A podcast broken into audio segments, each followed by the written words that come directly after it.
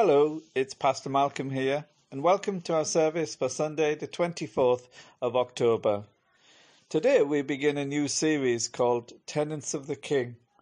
The title comes from the idea that God is the earth's landlord, and we are only tenants in our lifetime on earth. So it is our responsibility to keep the earth in good condition, to care for it, and to limit the damage that we do. You will know from watching TV or listening to the radio that there's going to be a huge international conference in Glasgow starting next week, when the hope is that each nation will make commitments to reduce climate change, which damages God's creation. We're going to be learning more about why we as Christians should be supporting this effort and how we can all play our part. But first, some scripture from Isaiah. You will go out in joy and be led forth in peace, and the mountains and hills will burst into song before you, and all the trees of the field will clap their hands. Let's pray.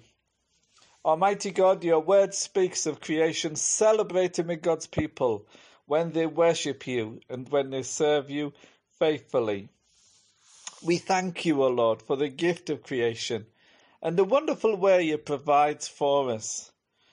We praise you that you care for us so much that you do not leave us short of anything we need. And we confess, Lord, that we often fail you and forget you. We confess that we often fail to care for creation and we forget the consequences of our actions. How we take for granted your provision of water and food our wasteful ways, and our disregard for the ways our actions impact on others. And so we pray, O Lord, forgive us. Help us become wise in our ways. Help us to bless our brothers and sisters around the world. Lord, we pray these things in Jesus' name. Amen. As morning dawns and evening fades, you inspire songs of praise that rise from earth to touch your heart and glorify your name. Your name is a strong and mighty tower. Your name is a shelter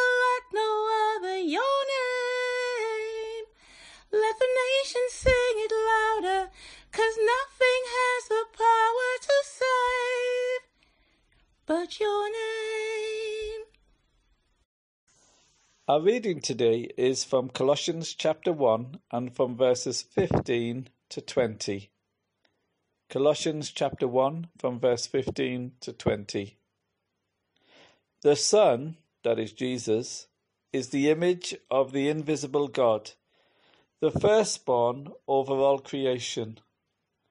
For in him all things were created, things in heaven and on earth, visible and invisible, whether thrones or powers or rulers or authorities. All things have been created through him and for him. And he is before all things, and in him all things hold together. And he is the head of the body, the church. He is the beginning and the firstborn from amongst the dead, so that in everything he might have the supremacy. For God was pleased to have all his fullness dwell in him, and through him to reconcile to himself all things, whether things on earth or things in heaven, by making peace through his blood shed on the cross. Amen. May God speak to us through his word.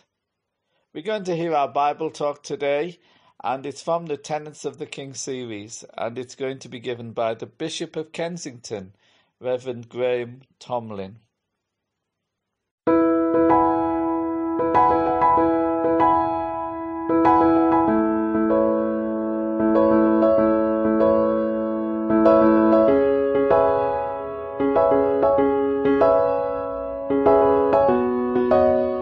Seems to me the reason why God created the world is as a reflection of his own glory.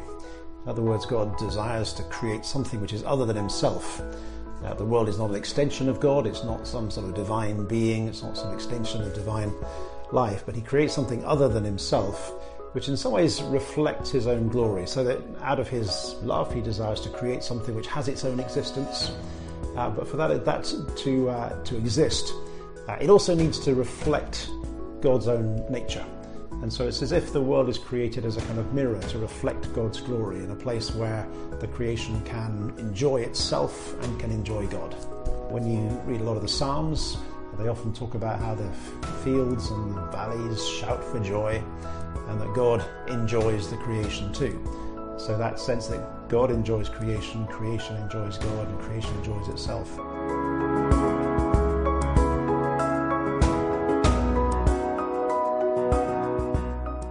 When we talk about creation, I think we're talking about uh, creation out of nothing. And that's the classic Christian view of creation. Then in the beginning there was only God. But out of nothing God creates something which is other than himself. It's not an extension of God, it's not a divine thing, it's something other than God.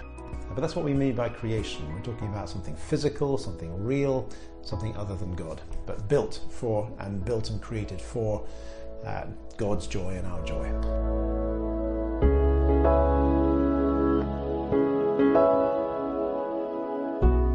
Well, there are a number of passages in the New Testament that talk about um, Jesus Christ being in some ways the key to creation. You get it in John chapter 1, you get it in Colossians chapter 1 as well, uh, both of which speak about Jesus as being the, um, the one through whom and for whom all things were created. There's a word that's the Greek word that's used in Colossians, which is prototokos, which, if you like, is very similar to what we mean by prototype.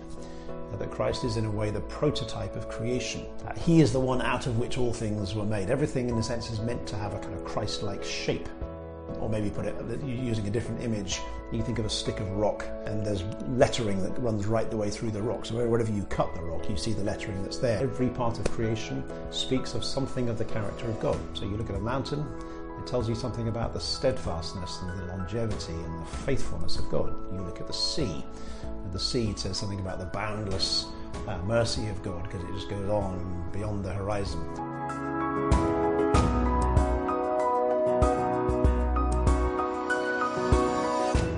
Within the Genesis story, we get this picture of a, you know, this um, wild growth of creation.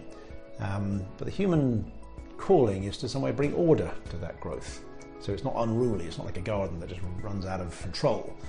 The human beings are meant to be those who bring order and beauty to that creation. There's a very interesting verse in Genesis chapter 2, verse 15, which talks about two roles for the human race within creation. But we are to reflect God's image within the world and in His name both develop and care for the creation, not to allow our working of creation to end up destroying it at the same time.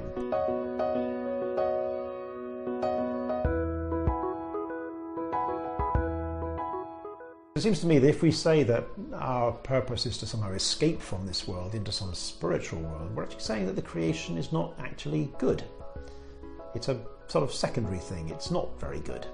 Whereas there seems to be the scriptures say, say to us again and again that creation is good. It's good that we have bodies. It's good that we are in a physical world. Yes, sometimes our bodies creak and they get older and then we struggle with them, but they're still good things.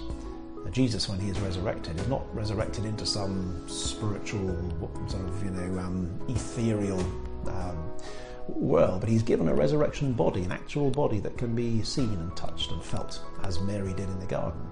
And that's our destiny that our frail bodies will be replaced not by doing away with the body, but the transformation of the body into this, these new resurrection bodies within a renewed heaven and a renewed earth.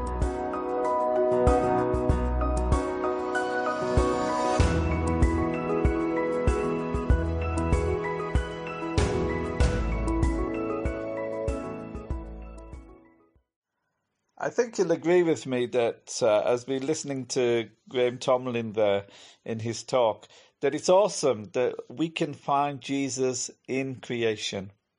Because we often think of Jesus as being the author and creator of our salvation. But to think that when we look around at God's provision, we can see something of the work of Christ in creation is simply amazing. Let's pray. Almighty God, who has created this world, we thank you and praise you that you are still at work sustaining and preserving it for your glory and for our benefit. We pray we may see Jesus even more in creation and worship him through the beauty of what we see around us. We pray for the COP26 International Conference in Glasgow. We pray for wisdom and courage as they take steps to help care for creation, which is your gift to us. We pray that you would be glorified by our words and our actions. We pray for those who are most affected by climate change, particularly in poorer countries, those whose homes and livelihoods are destroyed by extreme weather patterns, whether too much rain and flooding, or storms, or, or um, too much sunshine and not enough rain. May they be provided for as we share and work together across the nations to show love to one another and to glorify you. We pray these things in Jesus' name. Amen. Gloria is going to sing again to close our service, but before she does, let's say the grace together. The grace of our Lord Jesus Christ, the love of God, and the fellowship of the Holy Spirit be with us all evermore. Amen. Jesus, in your name we pray. Come and fill our hearts today. Lord, give us strength to live for you and glorify